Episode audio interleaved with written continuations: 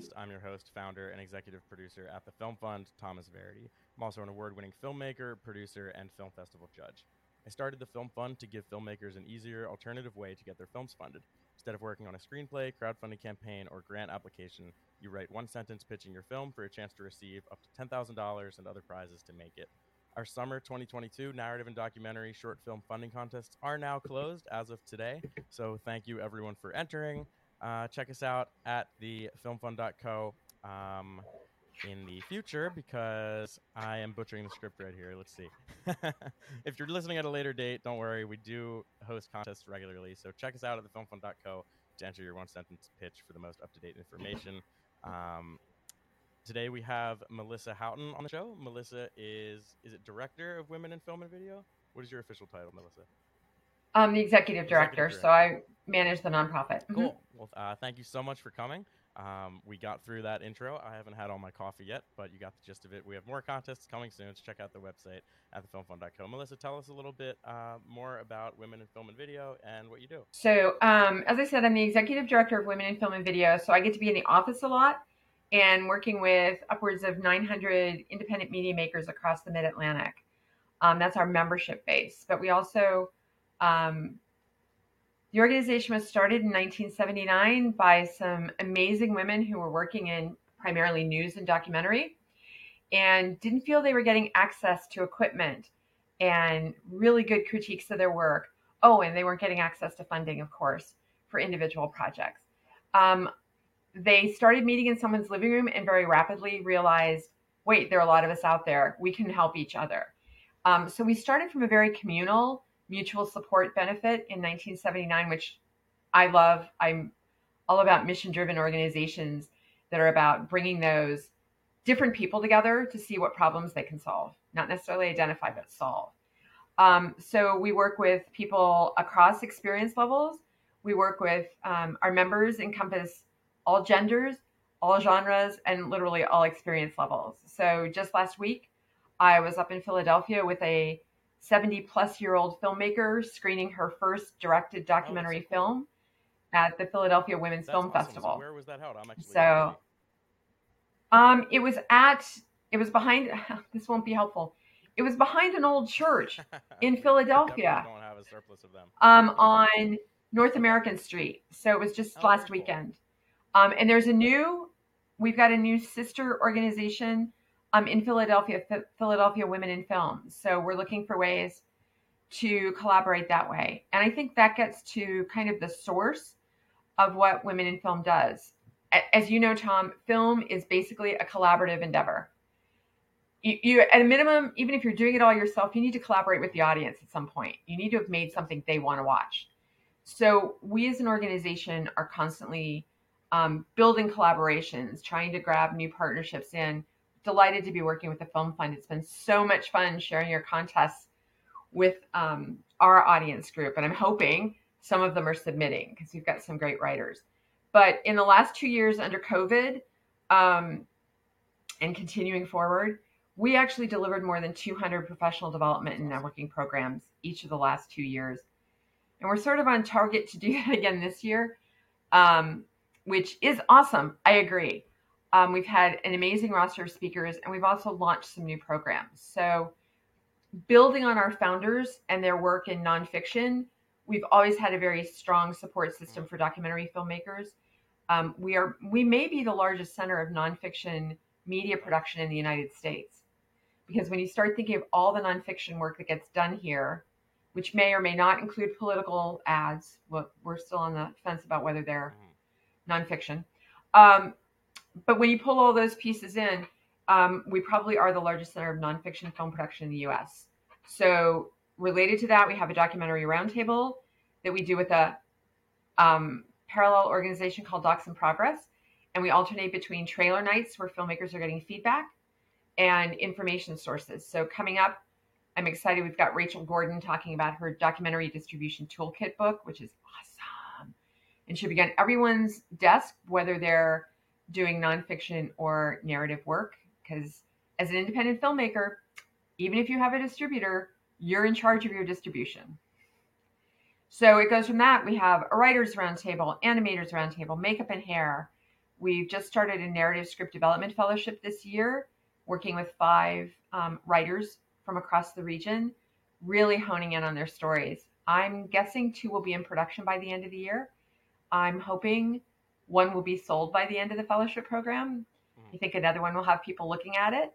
And the 5th one, if somebody wants to buy it, he's willing to sell it. If nobody wants to buy it, he's going to figure out how to make it. So. Oh, that's awesome. I love that attitude. And so these are all within the fellowship? Yeah, it's an application process. The applications will open again in January. At this point, it's only open to our members. I think my biggest job actually is I'm building a ladder every day or going way out on a limb. So we have some filmmakers who are doing successful in competitions, whether it's for a finished film or their screenplays, who are a couple of our members have received Library of Congress, Ken Burns Levine prizes to support their documentary work. How do you become a member? Pardon? How do you become a member? It's pretty easy. It's go through our website or call the office. Okay. Because we're interested in working with emerging filmmakers too, you don't have to present a long list of these are films I've made. We work with a lot of people who might be lawyers during the day, but they know they have a screenplay they want to write. So we work with them between 8 and midnight, or, wow. During the evenings when they have time to do it. Or, and it can be anything related to film. And so we have, as I said, makeup and hair, we have grips, we can put together film crews from our membership on a regular basis. And I literally mean soup to nuts. Idea, the lawyer who's going to get you the rights to that life story, the distributors. And we find too, and maybe you find this, Tom, I think probably you do through your competition. The films that are representative of the American film industry are actually a very narrow storytelling band because they're coming out of studios that are firmly entrenched in the status quo. That's how they survive. That's good. That's great. I think the stories that are more interesting are those hero stories where they don't necessarily have to wear spandex to be heroes. Yes. And those other perspectives, there's so many. I'm a firm believer there are like maybe 6 to 10 stories in the world, but it really is how we tell them. And how we tell them gets more interesting when you're taking another slant. Mm-hmm. I'm excited by some of the stories we're actually getting that are actually firmly coming from a female perspective and a female gaze.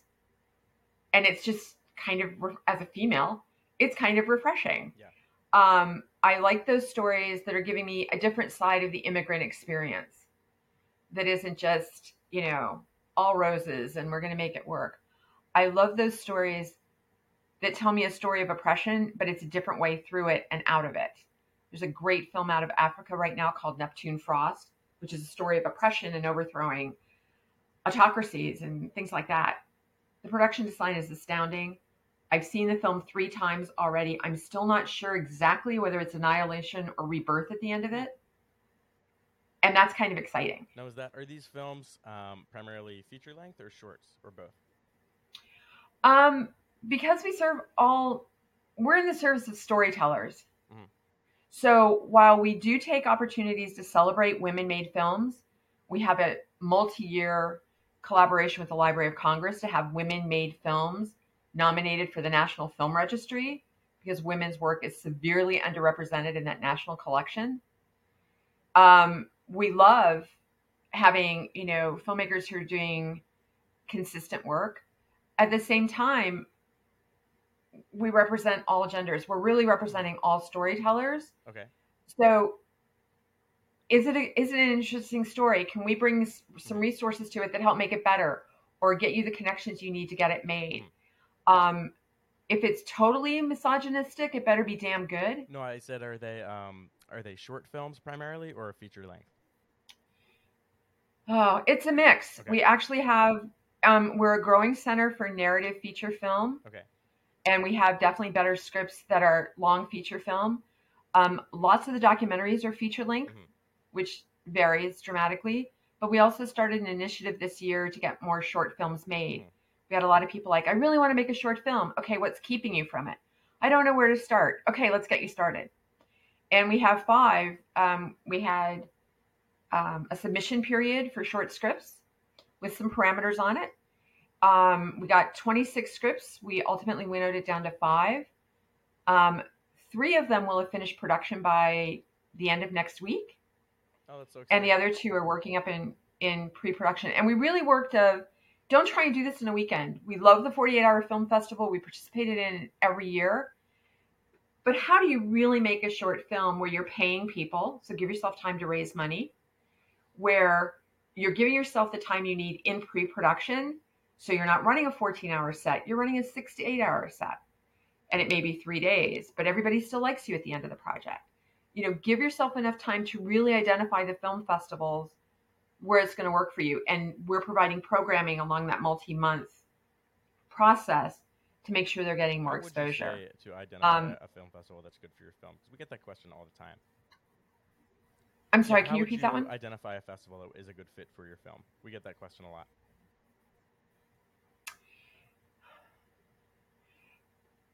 Being really clear what you want to have happen with your film. If you want someone to buy your film, you better be at a festival where they have a market and where the right people who are interested in short films are actually attending. If you're really trying to make community change, are you overlaying film festivals with cities that have an advocacy group on that subject matter or have a diaspora population that is going to turn out for that film? Everybody's film... I know a lot of films that reach more of their audience in community gatherings in people's living rooms than they will ever reach in a film festival, because it's the right people coming together to see the film who want a tool they can use to talk about their subject in a way to engage other people. You don't always have the opportunity to engage with an audience when you're showing it on a big screen in a theater. So it's really thinking about those pieces. Is it an educational piece? Okay, what are the universities that have that major within their realm? Oh, and is the public television station in that community chartered by the university? Oh, you're getting a double hit there, that the university may program your film on their television station, and they may give you a follow-up program. So really thinking about, I think sometimes everybody's film will find everybody, but everybody is never your audience. No, I 100% agree with that. And so what is your background before Women in Film and Video? Are you a filmmaker? Did you go to film school? How did you get involved in this whole world? I got involved working for another foundation that had a national mission around issues of community development. And at one point we decided we needed to make some television programming. How are we going to reach these people? We had local organizations we could work with, but how were we going to get out a consistent tool? I apparently either put up my hand or didn't lower my eyes during that staff meeting. So I, with really no film experience other than watching it, ended up having responsibility for 4 PBS format, which were broadcast across public television stations. We made those 4 films in not quite an 8-year period. Scarily, some of them, actually wonderfully, some of them are still showing up on television. But while I was doing that, I was working with Women in Film members. I was hiring Women in Film members into our crew and particularly into our outreach and distribution. At that point, I was also attending the PBS annual meeting every year to meet public broadcasters, because we knew that was the outreach we wanted. We knew we had the most flexibility.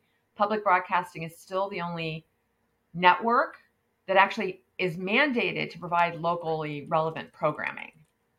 So through that, I was learning a lot about it. I left the foundation after serving as interim president for about 18 months,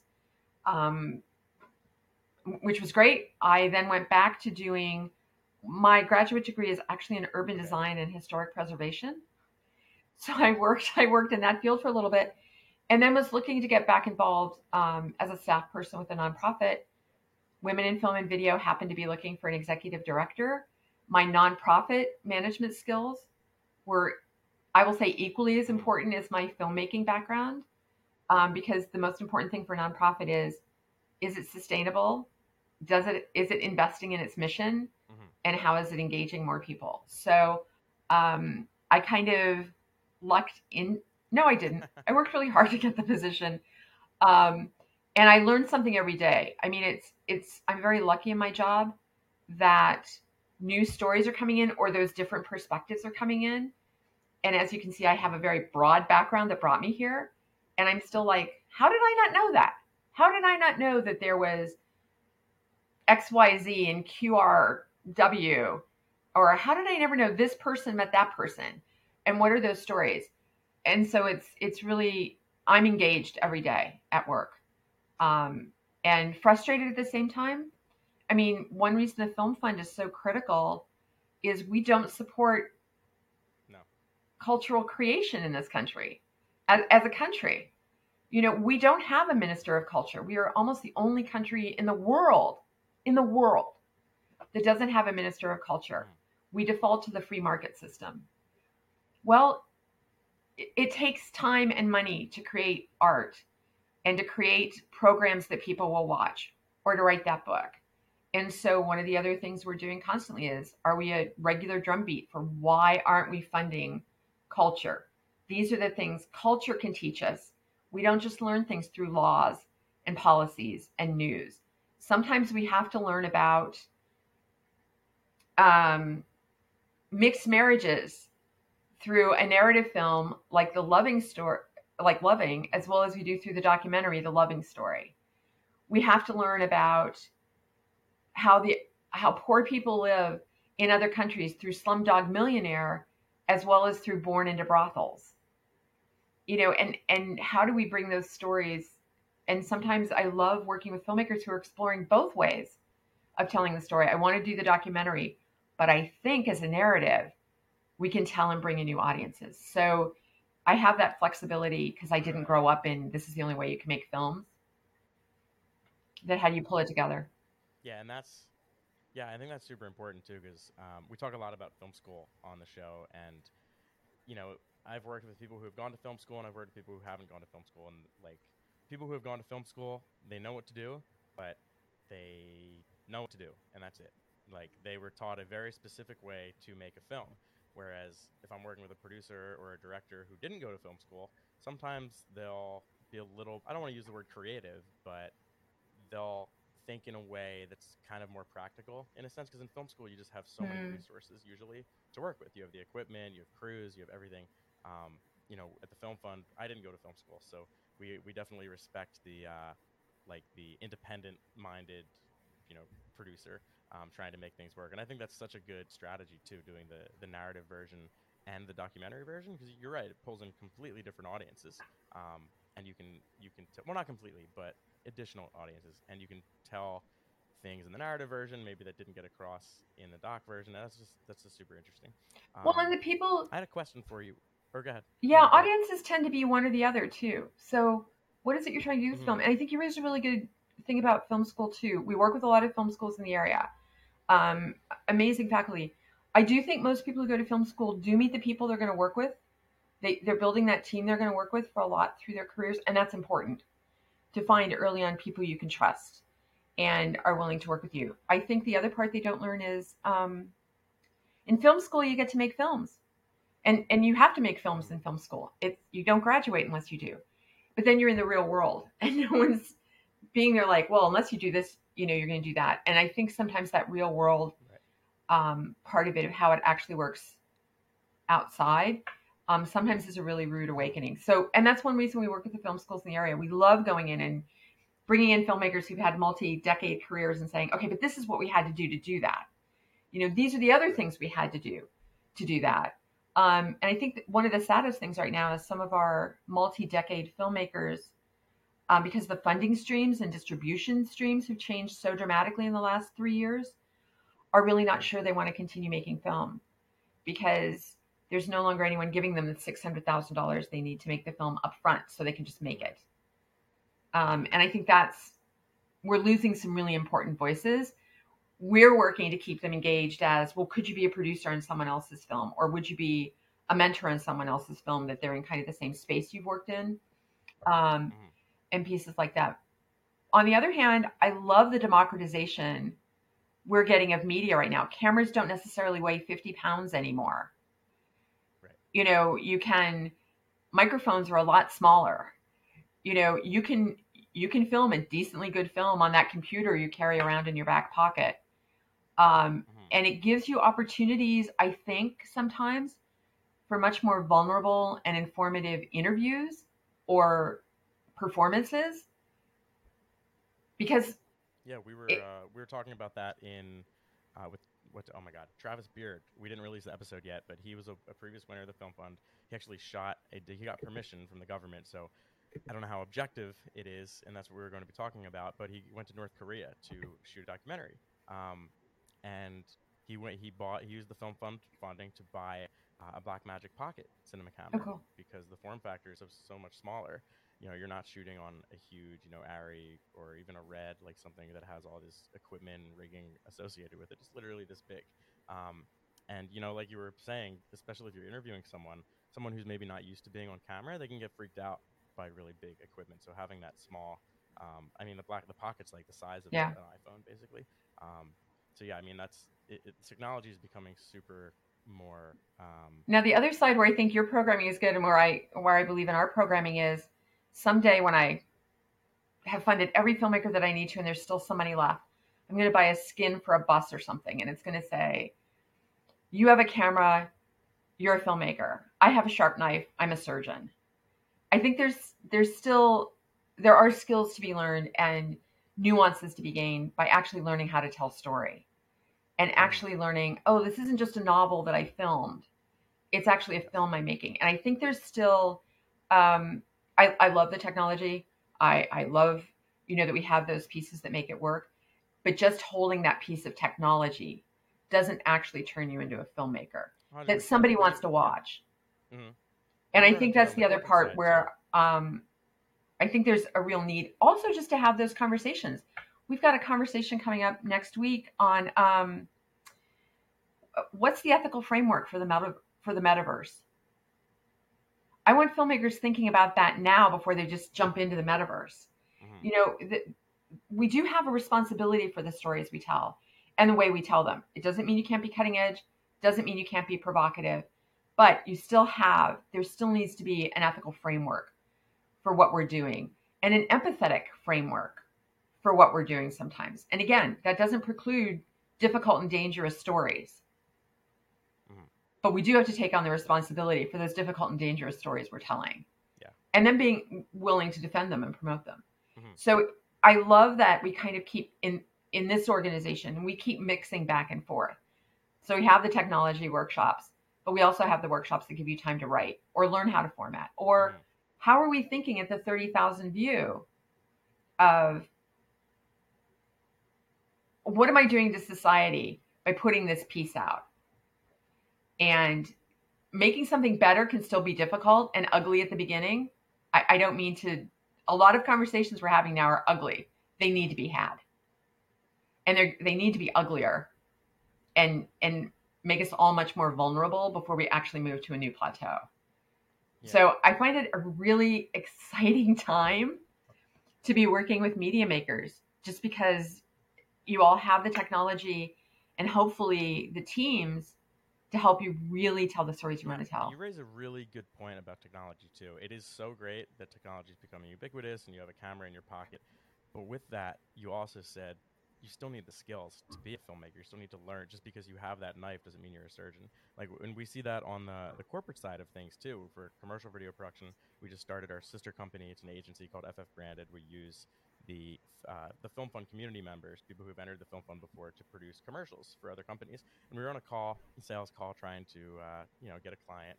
And one of the prospects, she said, "Oh well, why would I pay you this? I could just have my sister film this on her iPhone." And it's just like, okay, well, this person clearly does not see the value in filmmaking, but also is wrong because my answer to that is, okay, go ahead and see how it comes out, because your sister is not a filmmaker. Your sister does not know storytelling or lighting or cinematography or sound design.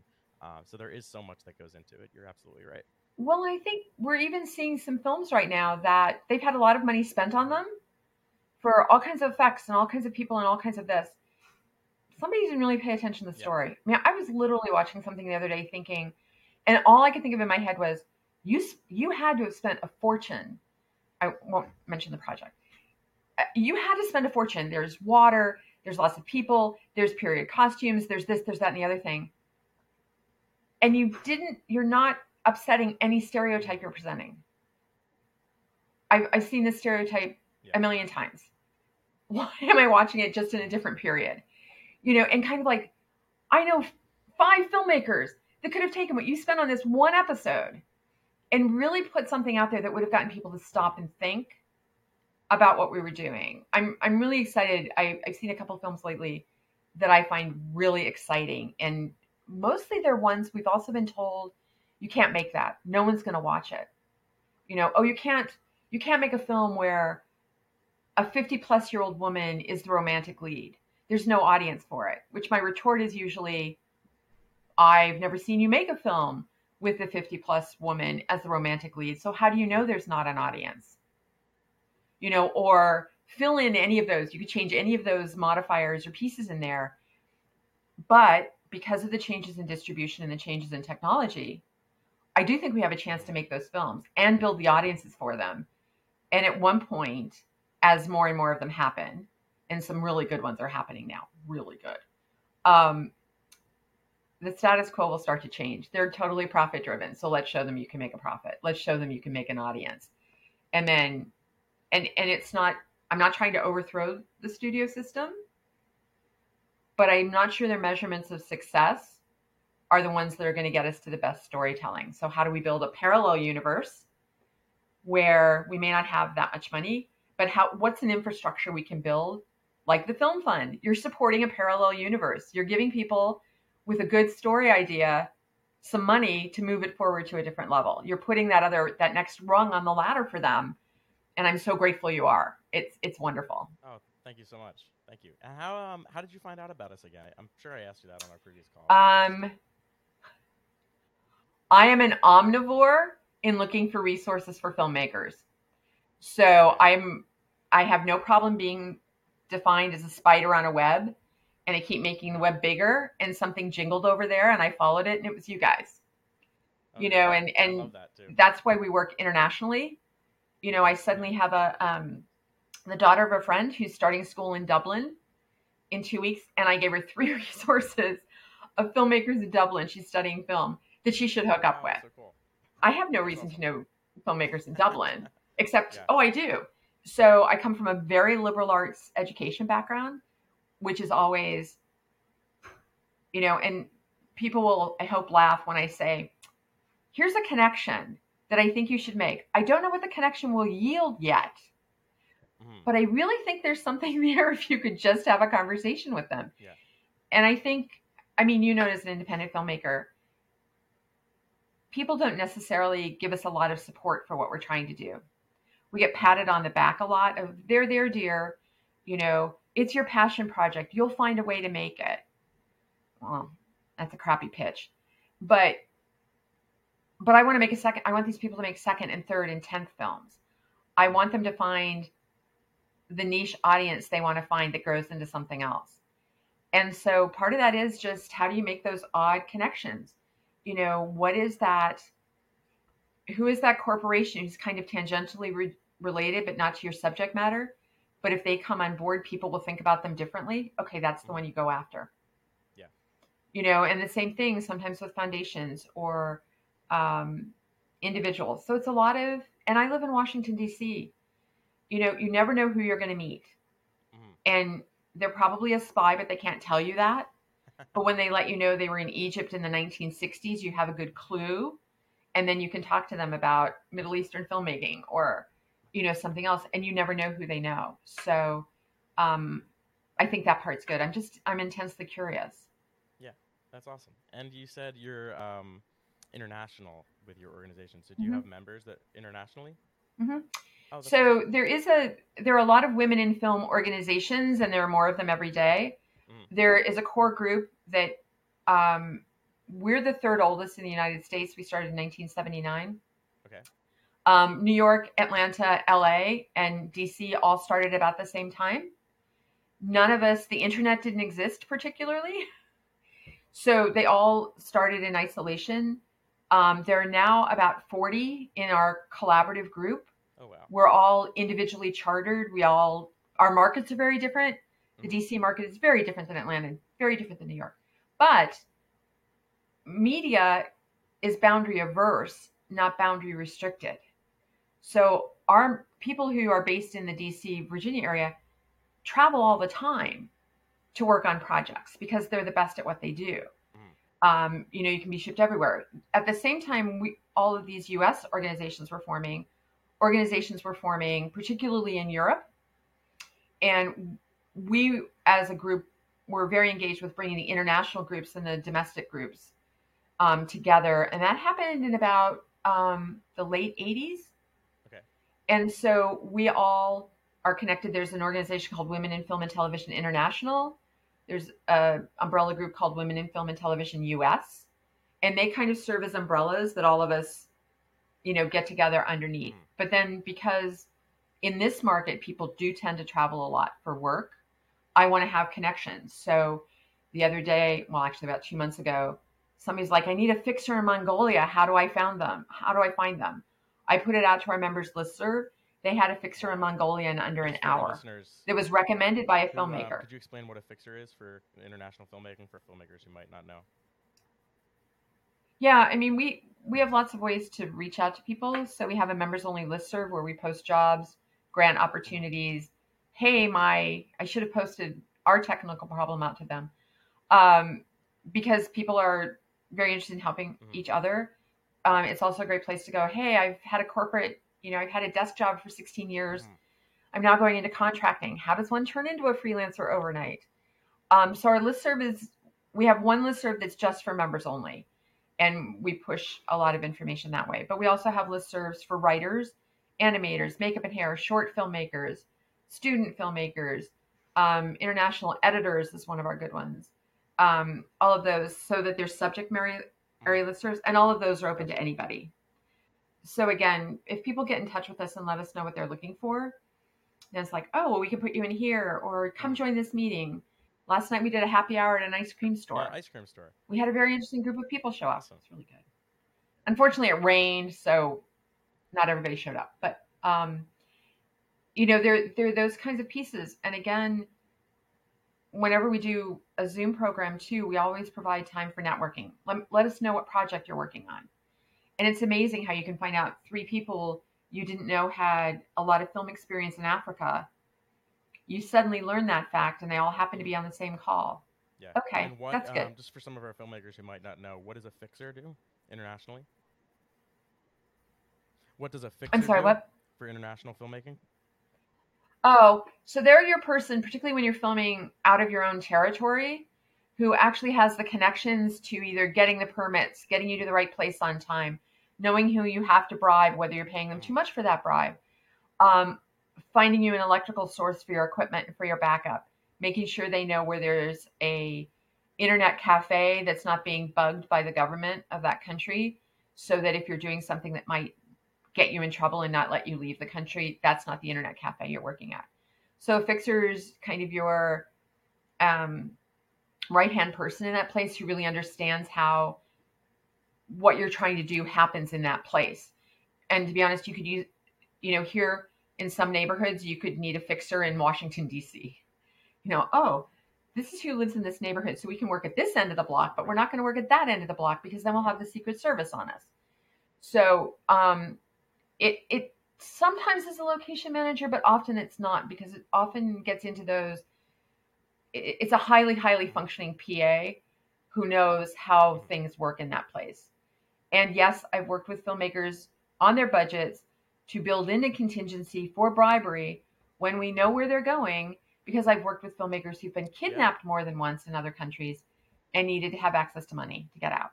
The agency I used to work at out of college, the senior producer there, he was telling me that they would build in a budget for kidnapping insurance for the projects.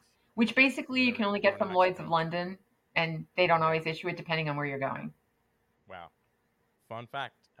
So much knowledge we're getting today about bribery and kidnapping insurance and international filmmaking. It's all great because that's they probably won't teach you that in film school. I don't know. I didn't know, but yeah. And we don't label it as bribery on the budget, because if it's going to a corporation, that might be a red flag. Exactly. But depending on where you're going, I mean, something always happens on set. Yep. I mean, Tom, have you ever worked on something where something unexpected did not happen? I have not. Yeah. And hopefully it won't be a kidnapping, but you know, I've worked with filmmakers who've learned the hard way. There are certain countries you don't take your filmmaking equipment with you in. Yep. I was going to say you hire there. Yep. Because they're going to confiscate your equipment either on the way in or the way out. Yeah. Which is probably how they have it to rent to you later, but that's whatever. If you don't take it, you know, you won't be getting it back. Yeah, it's crazy. International filmmaking is definitely tricky to navigate. So aside from navigating bribes and kidnapping and just a lack of funding, what would you say are some of the major challenges your members encounter in the filmmaking process? I think one of the biggest challenges I see over and over again is people not owning that they're a filmmaker or owning that they're a writer. A ton of them have day jobs that's something different and often very important. But when you're in that field, if that's what you're trying to do, we're calling it imposter syndrome sometimes. But I think it's critically important if we're going to make the art, if we're going to make culture creation and preservation a critical part of our national identity, we have to own that it's important to do. We have to own that my work, whoever's work, is valuable to move those conversations forward.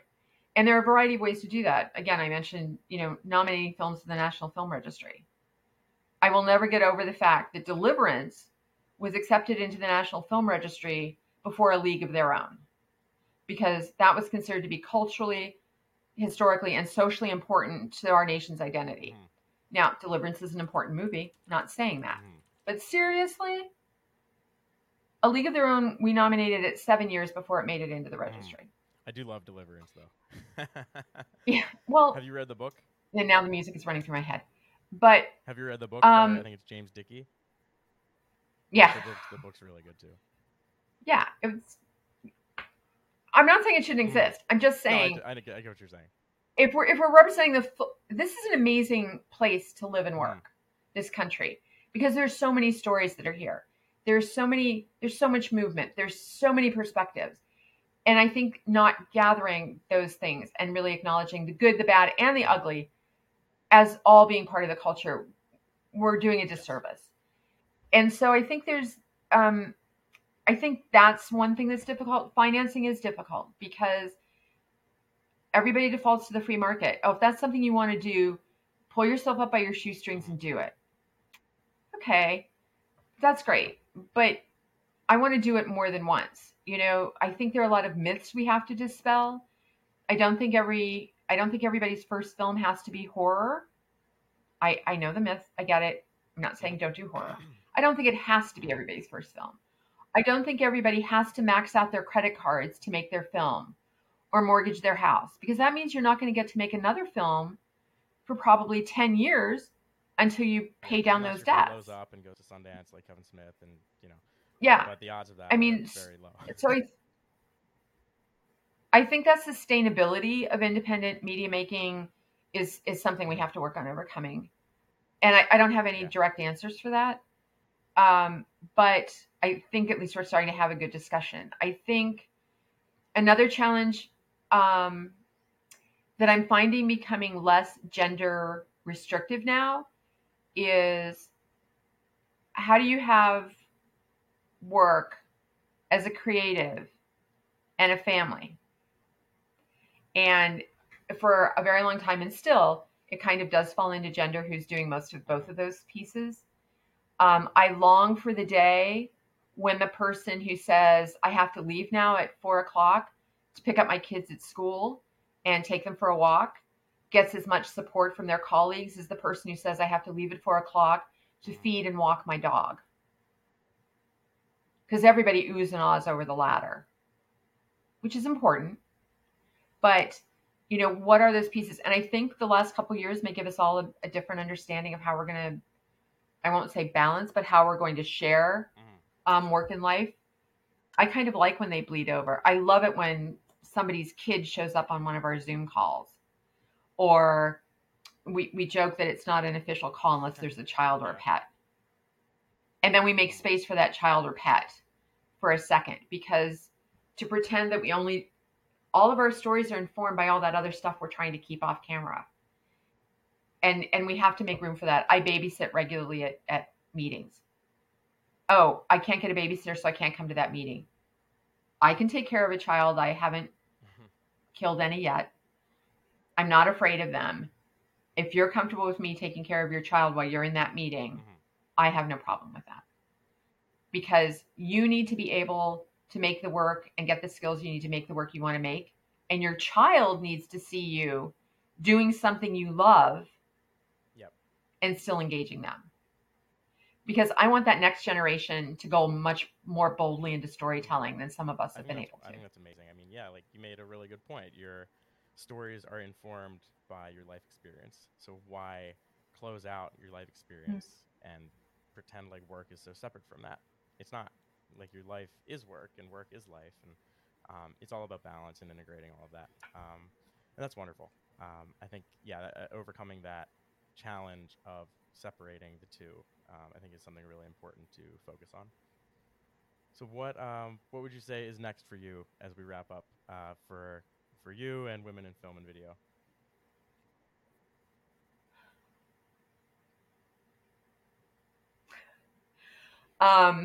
I'm trying to climb off my soapbox for a second. And we're really working on strengthening the infrastructure across the Mid-Atlantic. In terms, we have a very strong infrastructure here, but a lot of people don't know about it. So how do we keep building on that? I'm very excited this last year with a small grant from the National Endowment for the Arts.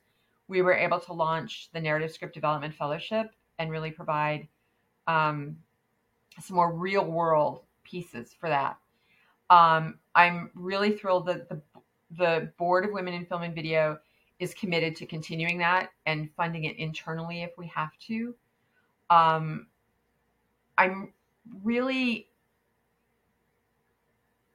We work to be very responsive to what our constituency is telling us are their problems and their issues, and how do we fix it and find it. And I really do feel like we're on either the cusp or the edge of a cliff, not sure which one it is yet, to some of those pieces really coming together. So we have a documentary that has been in our fiscal sponsorship project. For 8 or 9 years, was on American Experience this February. It's called The American Diplomat, and it's getting amazing outreach across schools and, full push.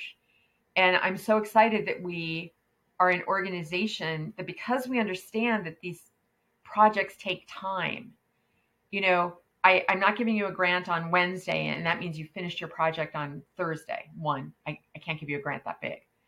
Right. But you couldn't do it between Wednesday and Thursday anyway, no matter how much money you got. You have to let the story go. And it thrills me to my core to work with an organization that understands it takes time. And not every project is going to work out the way we thought it was going to.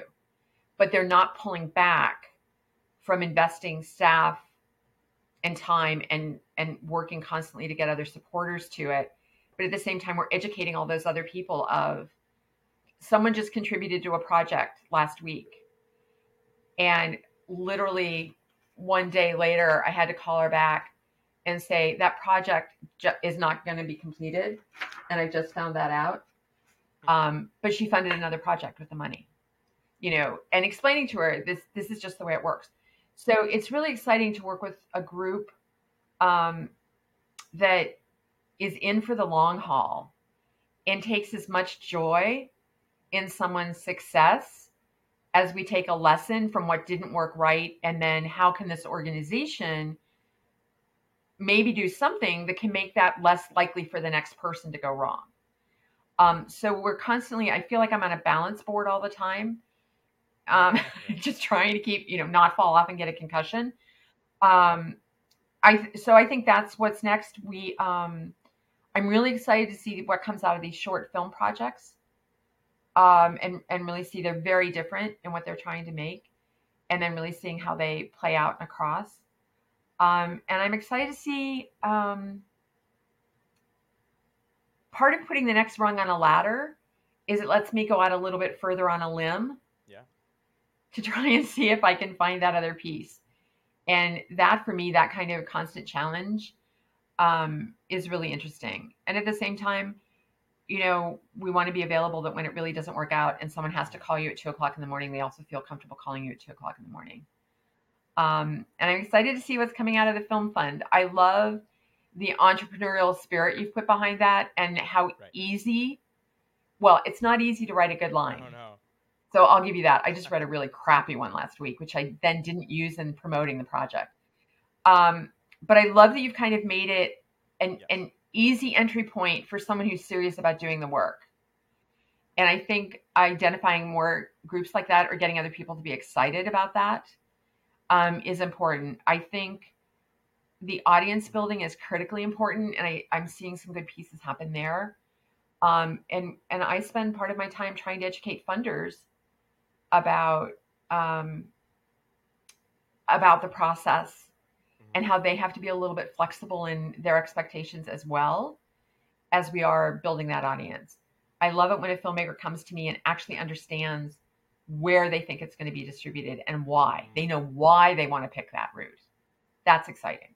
That's great. Yeah. And thank you so much for championing us as an organization. I mean, we're definitely entrepreneurial. I started the Film Fund as a college project. God, like, I'm going to date myself and tell everyone how old I am, but like 6 years ago or so, and I've just been doing it since then. So thank you so much for supporting us and, you know, showing us to your members and all the kind words. We have some exciting things in the works too. We're working on a feature film funding program that we're hoping to release in October. So stay tuned for that. And Melissa, I just want to thank you again for taking the time to speak. Do you have social media channels where we can follow your organization online? Oh, sure. We're on all the social media channels. We're on Twitter. It's WIFVDC, sorry.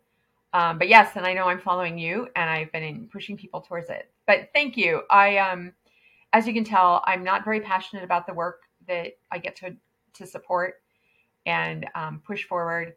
But there's such good stories out there, and they need an opportunity to be heard. And I really appreciate the work you're doing as well. So thank you. Thank you. And I just want to plug the latest contests again. They did just wrap up with the deadline last night at 11:59 p.m. But if you're listening to this at a later date, which you will because we haven't released the episode yet, check us out at thefilmfund.co for the most up-to-date information. We run contests regularly. Check out our social channels. We are at The Film Fund on Instagram, Facebook.com/FilmFundCo, Simply Film Fund on Twitter, and just The Film Fund on LinkedIn.